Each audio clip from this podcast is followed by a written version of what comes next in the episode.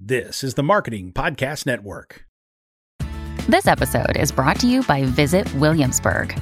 In Williamsburg, Virginia, there's never too much of a good thing. Whether you're a foodie, a golfer, a history buff, a shopaholic, an outdoor enthusiast, or a thrill seeker, you'll find what you came for here and more. So ask yourself, what is it you want? Discover Williamsburg and plan your trip at visitwilliamsburg.com. You may know you're listening to this show along the Marketing Podcast Network, but did you know there are other great shows on MPN to help your business? Christy Heiler hosts a fantastic podcast called Own It. Christy, tell us more about the show. Own It is all about celebrating women and non binary advertising agency owners. We talk about buying out of the Boys Club of Advertising because less than 1% of ad agencies are owned by women. And where can people subscribe? You can find the podcast at untilyouownit.com. We're also on the Marketing Podcast Network at marketingpodcast.net. And of course, you can subscribe wherever you get your podcasts. You heard her. Go subscribe. Stories influence, teach, and inspire us. But what about the storytellers who create them? Uncorking a Story profiles storytellers to uncover how their background and life experiences influence the stories they create. We learn what motivates them, their path to success, and what fuels them to keep creating. It all starts by asking one simple question Where does your story begin? Welcome to Uncorking a Story. Now, here's your host, Mike Carlin. Well, hello, everybody, and welcome to Uncorking a Story, a live event here from Serendipity Labs on Canal Street, Stamford, Connecticut. I'm your host, Mike Carlin. Today, I'm pleased to introduce you to Tom Suvansri. Tom graduated from Penn State University with an MBA in finance after earning his BA in biology from the College of New Jersey. Prior to starting his firm, Perennial Pride, Tom spent 15 years in the pharmaceuticals industry, so I guess he was a drug dealer.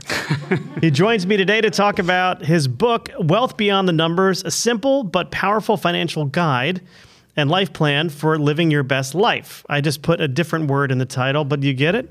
Uh, welcome to Uncorking a Story, Tom. Mike, I, I appreciate you ad libbing a new new title for me. Well, you know, I, I like to ad lib from time to time. Um, I am taking an improv class. Uh, but uh, to begin, Tom, I have to ask this is a question I ask all of my authors when uh, they join me on Uncorking Story. Where does your story as an author begin?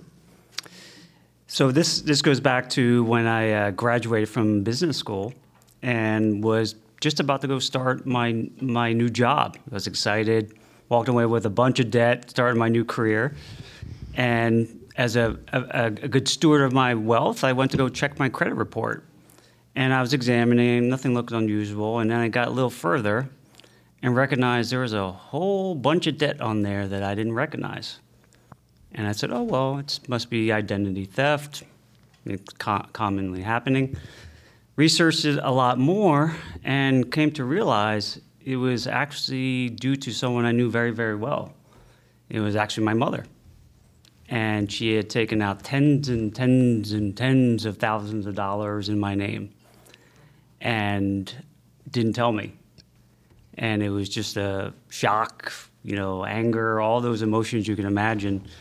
And uh, after I got myself settled, I figured out what we could do about it. But it helped me unravel their lives, my parents' lives coming over from Thailand as uh, immigrants. My father was a, a, doctor and seemingly had a very successful life. Um, but beneath the surface was chaos. Chaos. Chaos. So tell me what what what went through your mind when you're looking at that credit report? First of all, what prompted you to actually pull a credit report on yourself? That seems like something that not everybody does.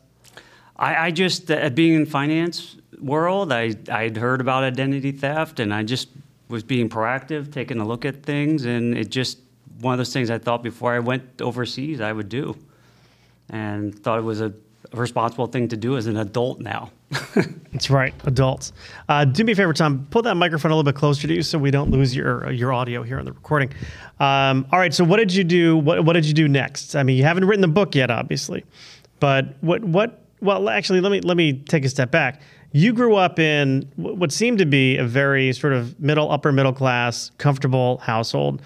Uh, your parents paid for your college education you didn't think that anything was wrong with them financially at the time. What what was the reality though?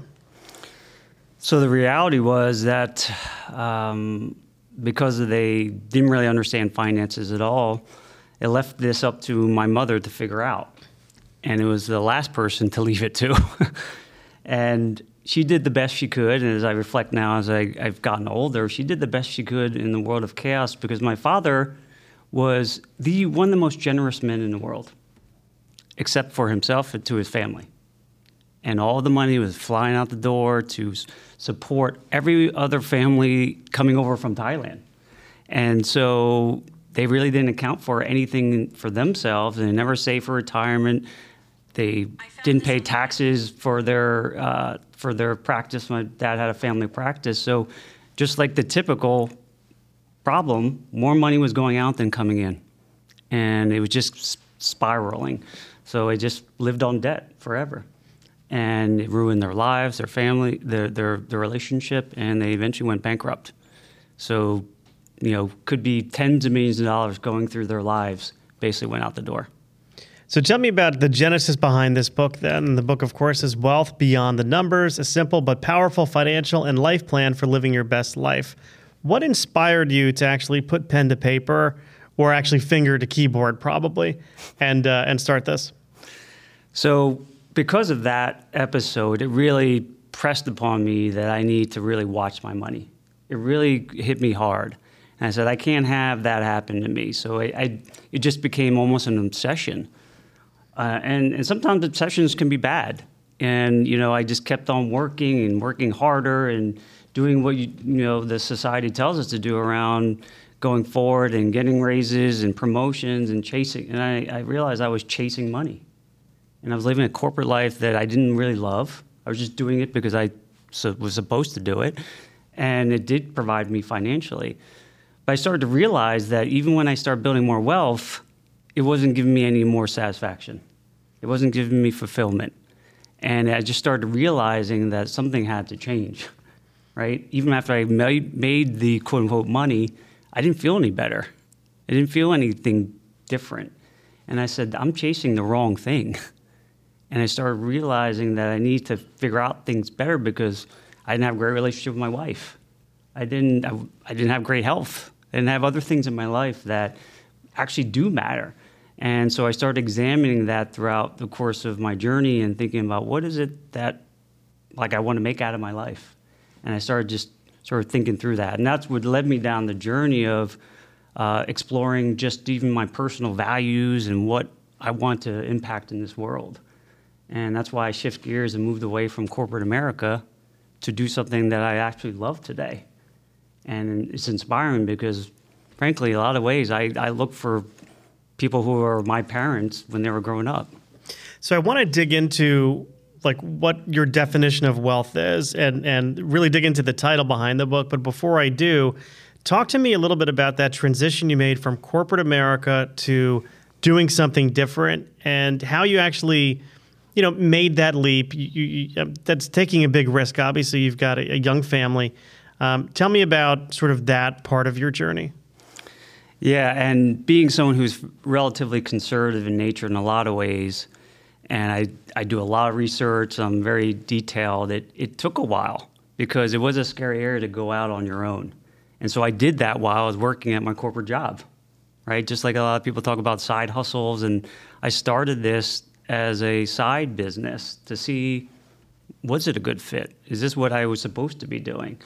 And so it took a couple years of bad failures and almost quitting to come to realization. I remember sitting with my wife and I said, What the hell am I doing here?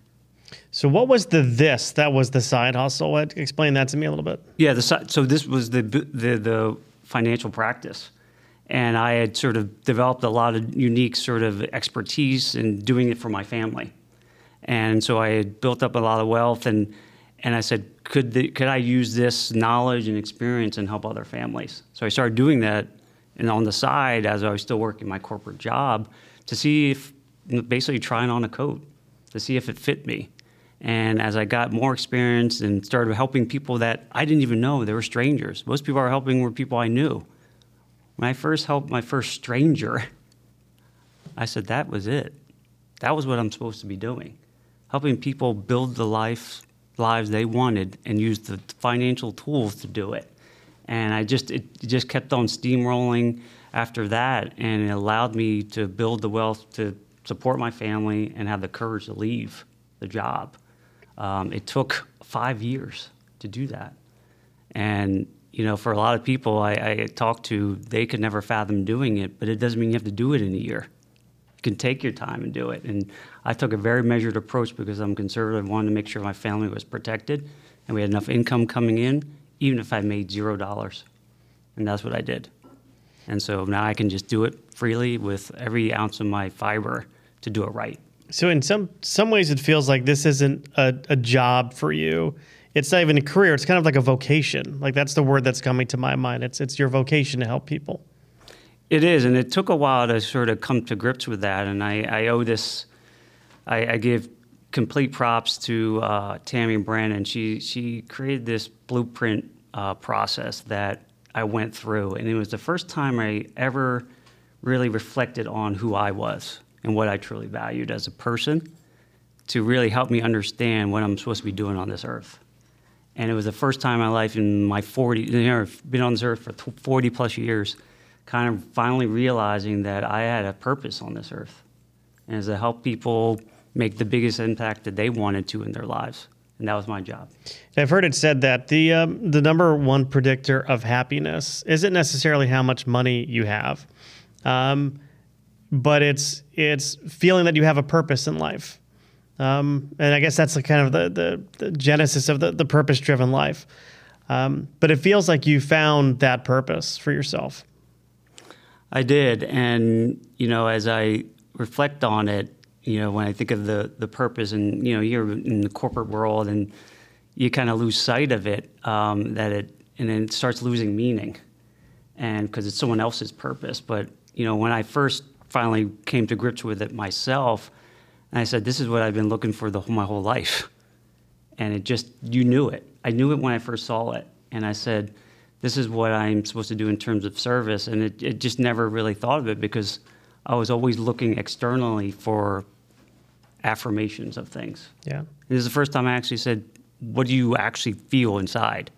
And it was the first time. It, it was quite amazing. And I, I look at those things these days, and life can be very stressful, and we have so many external pressures of what life is. I'm thinking of my son going to college and trying to think through is this even right for him?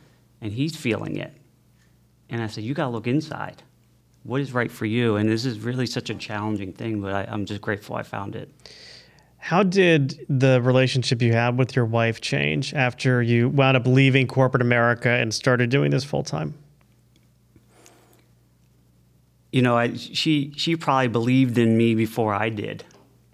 She saw it, and she used to say to me, "Why are you still hanging on here? Right? You're supposed to be doing something else." And so it's changed quite a bit because I think she recognized too. Now she's exploring other things. She's like, "What else can I be doing in life?" And I said, "Man, this is just a just a such a sweet byproduct of this." and something that I, you know, deep down, I, I hope my kids are paying attention because all I want for them is to find it. And so I can say that I found it and you can too. How important was it for you to have her support, to know that she was in your corner? It was just about um, the only thing, right? Because I think that was always my fear. I mean, everything I'm doing is for them and if I failed, does it reflect on them? And and so when she gave that stamp of approval, it was go time, and I it helped me believe in myself and what we're doing here. So it was it was just about everything. So now I know the the backstory to the book, kind of why you wrote it. Let's let's kind of dig into the book itself a little bit more. It's called Wealth Beyond the Numbers. What does that mean, wealth beyond the numbers? Well, when I think about wealth, and obviously everything's about everyone would equate it to money, but you know, I, I kind of think of it as like an abundance of anything in your life, whether it's uh, relationships with your friends or family, your spirituality, um, um, um, your health. Like you have more than you would ever want in life in, in any area, and that's tough these days, especially in this busy world, right? Um, to be able to have that level of balance. So I'm striving for it today. Would I say I've gotten 100%? No. I'm, I hopefully have another 50 plus years to live to get there. But that to me is my part of my drive is to get even better and stronger and and more abundant and wealthy in all those areas. Well, I mean, we live in a very like wealth obsessed area of the country. I mean, Fairfield County is, I think it's fair to say, it's wealth obsessed. Um, but I don't think people think about wealth the same way as you do, because I think most people do think about wealth as, hey, what's in my retirement account, my rainy day fund, my checking account, or whatever. They're not thinking about it in a more holistic fashion. Is that part of your, you know, your practice when you're working with clients to kind of bring them into a, a broader definition of wealth? Yeah, I like to to bring that because I think most people, you know, they I think when they really step back from it, you know, the, there is some amount of money that's going to serve their life. And sometimes I have to ask them, is it what, what part of your life now is not working, right? Not so much what your investments are not working. Like what aspects of your life maybe you want to improve because I truly believe the money is what's there to help support it. But you got to know that first part first. What is it you want out of life, which is the harder question, right? And we don't always ask ourselves that. And you know, I do pressure people with that because people often ask me, "Where should I invest?" I said, "For for what purpose? What do you want to do with this? How is this going to change your life?" You got to understand that. So I raise that in the context of talking about investments and savings and protection because it's just the tool to get you there. It's not the tool. That is not what we're trying to do here. We're trying to get the life that you want. So I try to definitely connect it to more more with my clients. Mm-hmm. So, uh, writing this book, walk me through what, what was your writing process like? Um, were you were you a big reader as a kid? Hated it. Hated it. Which is very odd for me to hear an author say. Yeah, I hated it. it. I hated it, and I see it like it's. I it was my worst class. I was great in math and science. I could not pass English. I hated it, and I didn't like to write. Um, you can imagine SAT world. Like I was high on one side, low on the other. It just, I just didn't. It never got, never stuck with me. Um, so uh, uh it was very odd. It was a very um, surreal sort of experience. Like I, now I journal more now because I do find it does allow me to release things in my head. And I do that now to help sort of free up my mind because I'll be thinking about it all night. So I do do that, and that's how a little bit started. Yeah. Is just starting thinking about what if I left this earth tomorrow, and I truly, you know, I say these things and I, I truly mean them. There's this this uh, phrase memento mori, which is you know remember you must die, and I know I'm going to die, um, and it could be tomorrow. So what are some things I want to get down on paper? And this is for my kids when I start doing this. What are the things I want them to know about me, about things I've learned, and I just started jotting them down, right, night after night. And I'm looking at this thing, and I was like, wow. And I shared it with someone, and someone said, You should put a book together around this and then it just kind of rolled from there. And it just, it was a very, it was therapeutic in some respects because I knew that at least it was down on paper. Is I was joking around like getting the recipes from my mom's head, right? These are things that are sitting there for generations. I said I need them to have this for future generations, for my grandkids or great great grandkids. I was thinking that way, and so it was a really a, a labor of love. I was arduously trying to do it because I feared like I might be running out of time for no reason, right? I mean, who knows? But I was just, it was very uh, motivating to get me going. Well, I mean, one thing about writing and being an author is that that is your legacy. I mean, there's many legacies we leave behind, but as an author, people will, your books will outlive you, um, which is a scary thought sometimes, thinking about some of the books I've written. But I don't know if I need my grandchildren reading one of them, but my brother's laughing over here. He knows the one I'm talking about.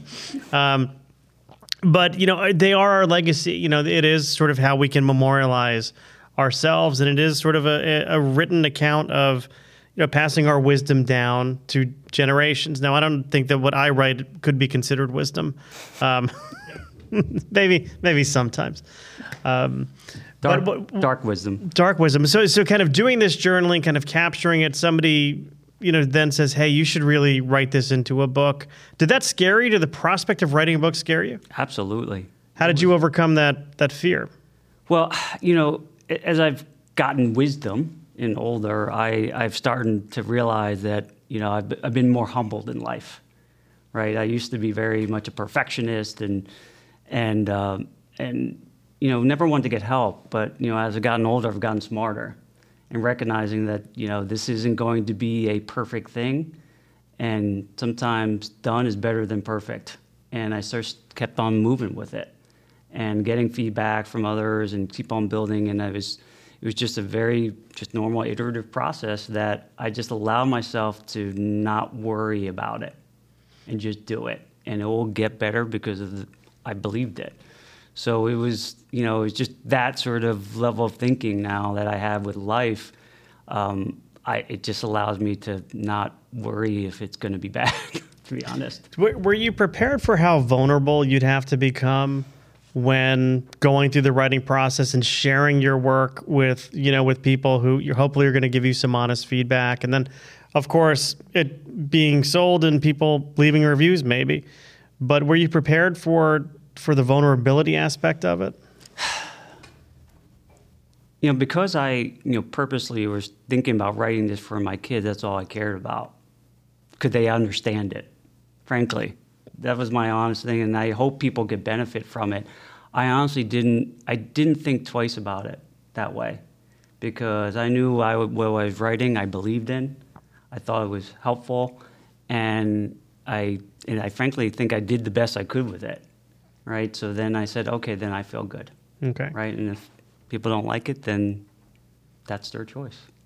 Has it helped your business at all having this out there? Yeah, I think so. I think you know it's it's interesting when I say I, have written a book, which I still am some days amazed that I've actually written a book. They're very impressed. Like it's amazing. It's you know how hard it is, and I, and I and I reflect on that, and I say, man, that was much harder than I ever imagined. And you know, I, now I appreciate the people who are writing books and putting this stuff out. It's, it is quite amazing, and the amount of effort that goes into it. So, um, yeah, it's it's given me some some level of credibility, and it shows you who I am. Because in my world is as a financial advisor, um, there's a lot of them. If you didn't know. um, and what I truly believe, though, is there are certain people in this world that are meant for me to help. I believe that, and I just have to meet them somehow. And hopefully, this book helps bridge that for some people. And people read it and, and, and have given me tremendous sort of feedback. And, and, but there are some people that it just doesn't connect, which is a good thing. There, there are a lot of financial advisors in the world. And sometimes when I'm on an airplane and somebody sits next to me and they want to chat, and they ask me what I do for a living, I say I'm a financial advisor, and that shuts them right up because because they, they don't want to be sold life insurance at 36,000 feet. No, that's what you say. You say, I'm in, I sell life insurance. Right. Nobody wants to talk to you, although I love life insurance. Whole or term, Tom? We can get into that.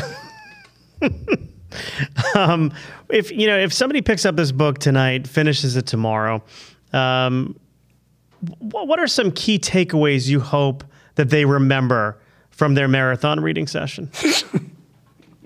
Thankfully, it's a very short book.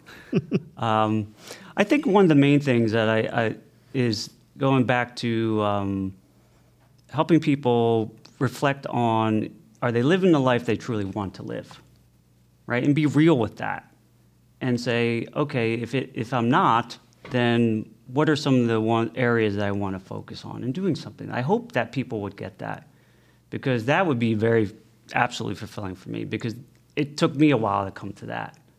And I would love for people to just explore it because all of our lives are imperfect, right? And coming to reality with them and then doing something is what I would hope people would pick up. And the other part about it is is about um, personal responsibility and control. We, we live in a world today where we can easily fall prey to other blaming people or having people uh, support us, whether, you know, not going to get into whether government supports or whatever, but the people have the ability to control the future of their lives. and they have the tools to do it if they would take those tools and use them, right? And we have some in there that are included. So those are two of the main things that I, I would hope for, and that goes with life and their finances. Because in the book, I share not only what it's helped me in my life, but then how it translates to how do you put that into a financial strategy or approach, right? That I've learned. Um, and it's just one way. So I hope they would take that away. You know, it's kind of like you're, you're a cross between like a financial planner, advisor, and life coach in a way. Have you ever considered yourself to be to be a coach? You know, it's interesting, and I've come, I've had people ask me that question, and I, I teeter on that. My my my sister is a, a therapist, and I, I think I, I, I loosely get free advice uh, therapy sessions with her, and it is I, I just feel connected that way. I think the financial tool and the strategies, that's not my life purpose. The purpose was to help people find ways to impact things for themselves and for generations. I just use the financial tools and strategies to do it. And so, in some ways, I think there is some element that it's a life changing thing. It's not just building money. And so, it's to me, maybe that may have to reconsider my title. Well, I didn't not title, but just even the way you approach your business, the way you position yourself. I'm thinking with my you know marketing hat on here. Um, I spent so many years working in marketing. It's you know because there are so many financial advisors out there. Cost of entry is you know relatively low. Um, you know th- this notion of this coach slash advisor, somebody who could guide you to knowing what your purpose is, and then helping you put together the strategies and and tools to fuel that purpose is is somewhat unique in the marketplace. And I know who to ask. I won't. I won't charge you for that advice, Tom. Just put it on my tab. um, no, it's it's fascinating, and it is it, it's an, um, inspiring because I usually ask you know when I meet people, I ask them questions, and the first question I ask them is, "What do you find joy with today?" And because I'm interested, I hope they have it, and if they don't have it, I want to help them find it. And so those are the ways I think about it because money is, again, I, I've, I've been trying to, my thirst and chase of it has made me be- understand its place. And it wasn't in the right place before. So now I can teach people to, to also think that way if they want to and hopefully find more fulfillment in their wealth building and their life in general. Is there anything else you want to share about the book before I move on to some other questions? Uh oh, I'm afraid about these other questions. You should be. No, you shouldn't be that afraid. anything else you want to share about the book? Um, I, the only thing I would share about the book, and I, I alluded to a little bit, is that it all starts with is there's 15 steps in in there, and they're not in any specific order. There's just steps that I randomly came across that have helped me, um, and so people can use them, and they all have practical life related exercises, things to do, and then what does it mean from a financial perspective. And so that's how it's laid out. So it's very simple, and you can jump around, and it's an easy read because I'm not a good writer. Well, 15 steps, Christina, not 12. um, is the first step acceptance or no? okay? Um, It, that, that's this, this first revision. We'll have that. Well, moving on, I always like to get to know my guests a little bit more. In addition to their writing and background, I always think that pop culture is a great way to get to know my guests. So, Tom, I'm curious when you were growing up, what were some of your favorite things to watch on TV?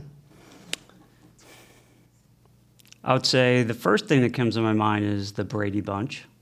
That is one of the most common answers I get. Which one of the three girls did you um, relate to the most? I, I would say, um, I would say Marcia. Marsha.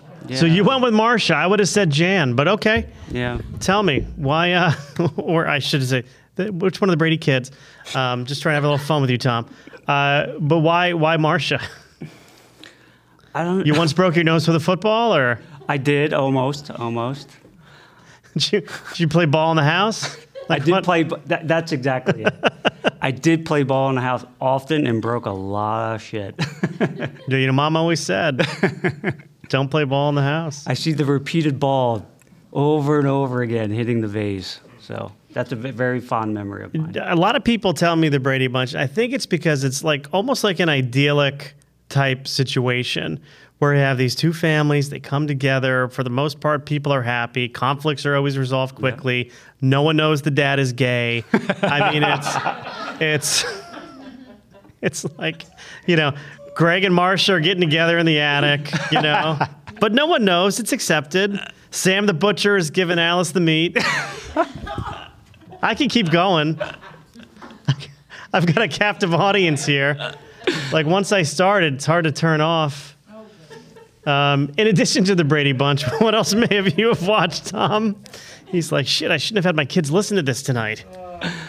Um, growing up, let me see. The biggest, uh, another one was, um, you know, this is a funny one.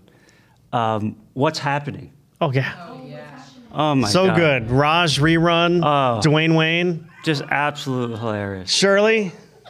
It- it- No Roger, no rerun, no oh, rent. no, Roger. Yeah, absolutely.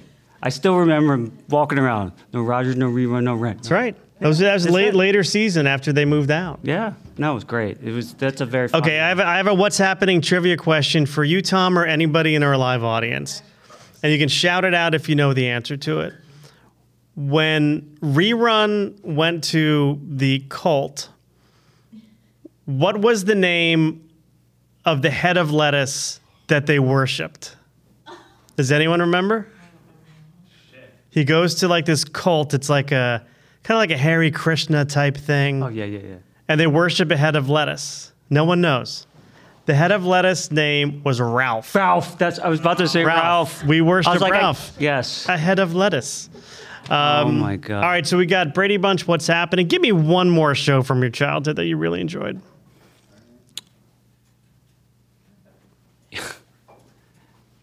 The Jeffersons.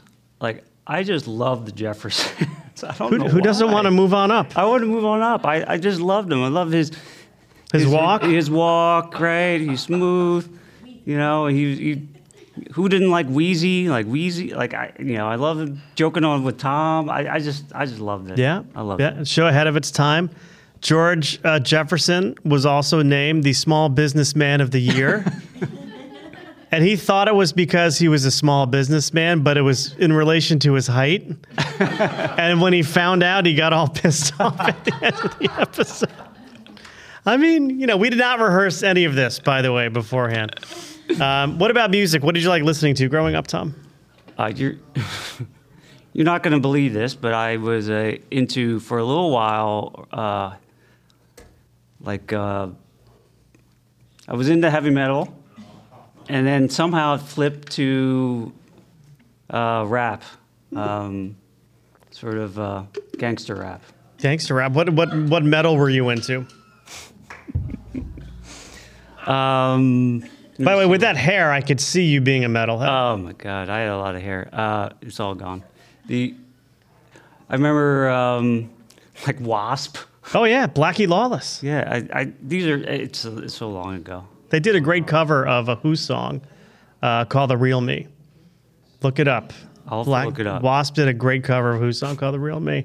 Um, and then, of course, if you want to meld the two together, you've got Anthrax and Public Enemy coming together That's with it. "Bring that the was beautiful. That was beautiful. That was wonderful. Def- definitely one of my favorites. Great time to be alive. And then moved over to you know loving things like Public Enemy and you know uh, Dr. Dre and Ice Cube. They're they're the people that I followed growing up. Sure, it's all good. It's all good. Biggie or no? Because you were on the West Coast. No, Or? no. Okay. Don't recall any controversy here.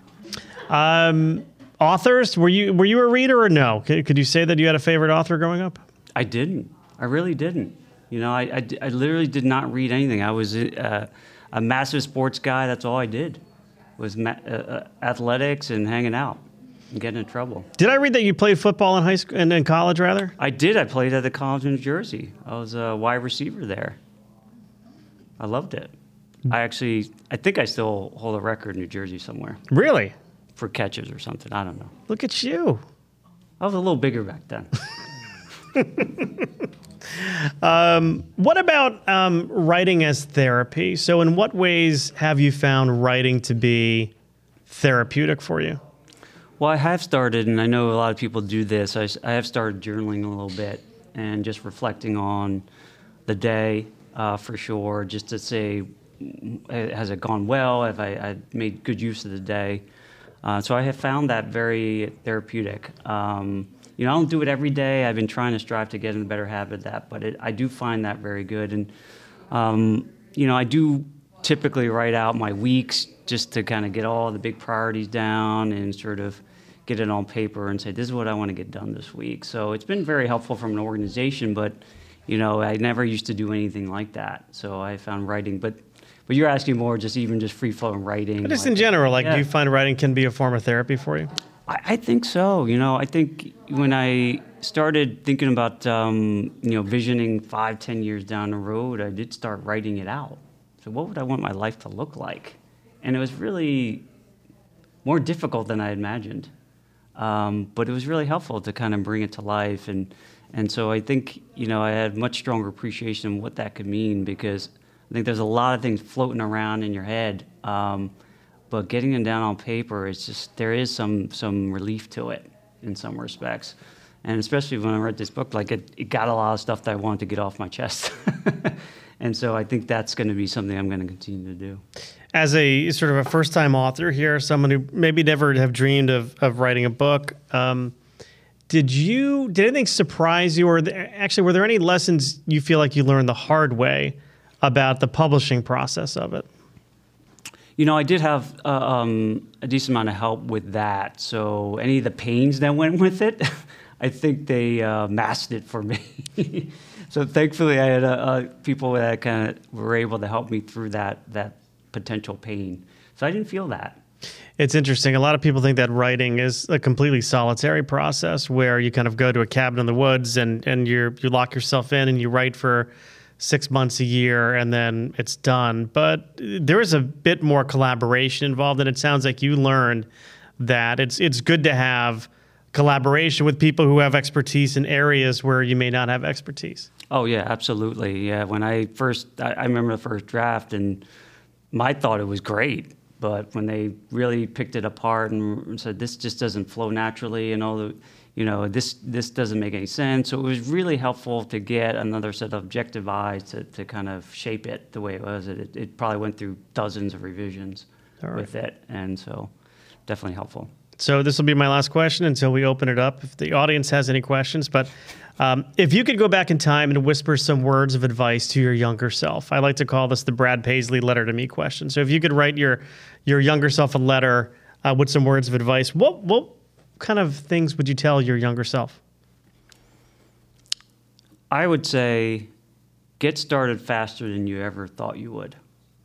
Just get moving with things because I think throughout my youth it took me so long to get something started, and it just per- delayed everything. And and so I would tell my my younger self that don't worry about all the outcomes or what could happen. If it's something that you truly want and feel good about, then just start. Start with something, even small, um, and you'll grow into it. So, Tom, if people uh, listening to this podcast have uh, an interest in getting a hold of you, do you have social media or a website that you'd point them to? Yeah, you can definitely go to perennialpride.com and I'm on Facebook. Uh, um, I have my, my own podcast, a Perennial Pride co- podcast, so you can find me there. Okay. And we'll put all of that in our show notes um, so people don't have to stress and write all that down. I'd like to uh, ask anyone in our live studio audience if they have any questions for Tom. Anyone have a question for the expert, for the ask the author? Go ahead, Jim. Jim Carlin, ladies and gentlemen. Tom, I have a question. So uh, Thomas Lee, who was uh, the, the pioneer of leveraged buyouts in the United States, was a billionaire at the time of his passing. Mm. Uh, he passed away from a self-inflicted gunshot wound that he committed upon himself in his office in Manhattan, I believe. So here's a guy who was worth billions of dollars and had clearly succeeded in, uh, you know, accomplishing his financial goals in life. I think he sold the Snapple Corporation. He bought it for, you know, so some tens of millions of dollars and sold it for over a billion dollars, as an example. Um, now, we don't know exactly what was going through his mind, but uh, you see, you see that kind of an outcome for people at the higher end of the income scale with some frighteningly increasing regularity. Um, your book seems to talk about how fulfillment and wealth in life is not just about dollars in the bank. Any comment on that? What's going on in the larger society nowadays that might be contributing to this kind of situation? Tom, did you get all that? Because it was a very long question. So I'll, I'll, I'll I, to me, I think, you know, I'll reflect it from my own perspective on this, is that, uh, and this is more of an internal, external. I think we get so much external sort of pressure for our identity and our worth. And I think that drives people in a, in a way. And I think it drove my father in that way. Like he want the admir- he wanted the admiration of the people around him. So what did he do? He just gave them a lot of money. He donated to their causes and and and gave all his time to them, right? That was his greed. And he was looking for that sort of attention externally to basically provide him some level of fulfillment and meaning. And I think this is where I've kind of personally come to it is that we drive derive that from the inside of what that means in our lives. Like what, what do we what do, what do we mean to this society? And I think that's a tougher road. It took me 40 plus years to kind of come to that reality. And I think it's just the, the external pressures and, and this world has just driven so many people down that path. And I get it because I, I, I lived it. Until people stop for a moment and reflect on it, which I did. This is what kind of I went through it. You you can just continue on that train to this to that end, right? Because you haven't stopped for a moment and reflected on it. So it's it's something I really would press upon people to think about because um, what is the journey to? what are they trying to get to?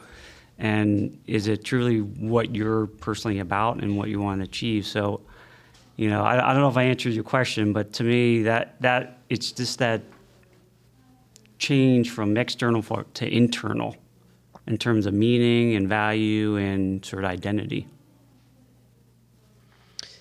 Any other questions from our live studio audience? They're like, no. Don't ask questions. Don't ask questions. Do you have a question? Um, I was just wondering, um, in, where do we begin? Like, if you want to get on this path, like, what would you say is the most simplest way to just get started? I know there's a lot of things you could say, just get started, but where do you start? So, so if you're thinking about from your, you know, reflecting on this is the assessment that it's actually there's a simple tool in here that talks about that and you know if you're thinking about just life in general right? We have obviously a bunch of areas in our lives from spirituality to health to business and finance and doing just an honest assessment where do you think you are on that right? In terms of your level of satisfaction fulfillment right achievement and be real with yourself right and then identify one or two areas that you want to hyper focus on, right? And it may be your finances, but it may not be, right? Whatever it is. And then if it relates to your finances, then that's you would kind of just go the deep one level deeper and do that same exercise, right? And then find a way to see where the areas of opportunity are. And that's why you work with yourself or other, you know, with your partner or, or an advisor to, to kind of go down that path. All right. Any final questions for Tom? With that, uh, Tom, where can people pick up the book? That's the one thing we didn't, uh, we actually didn't plug where people can buy the book. We have to do that. I have to remember. Yeah, you could you can definitely go on uh, perennialpride.com and, and it'll be on Amazon. All right, very good. Tom, thank you for stopping by Uncorking a Story and letting me uncork yours. Thanks for having me.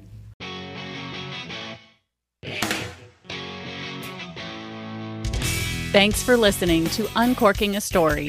If you'd like more information about today's guest or to find out more about Mike, go to uncorkingastory.com.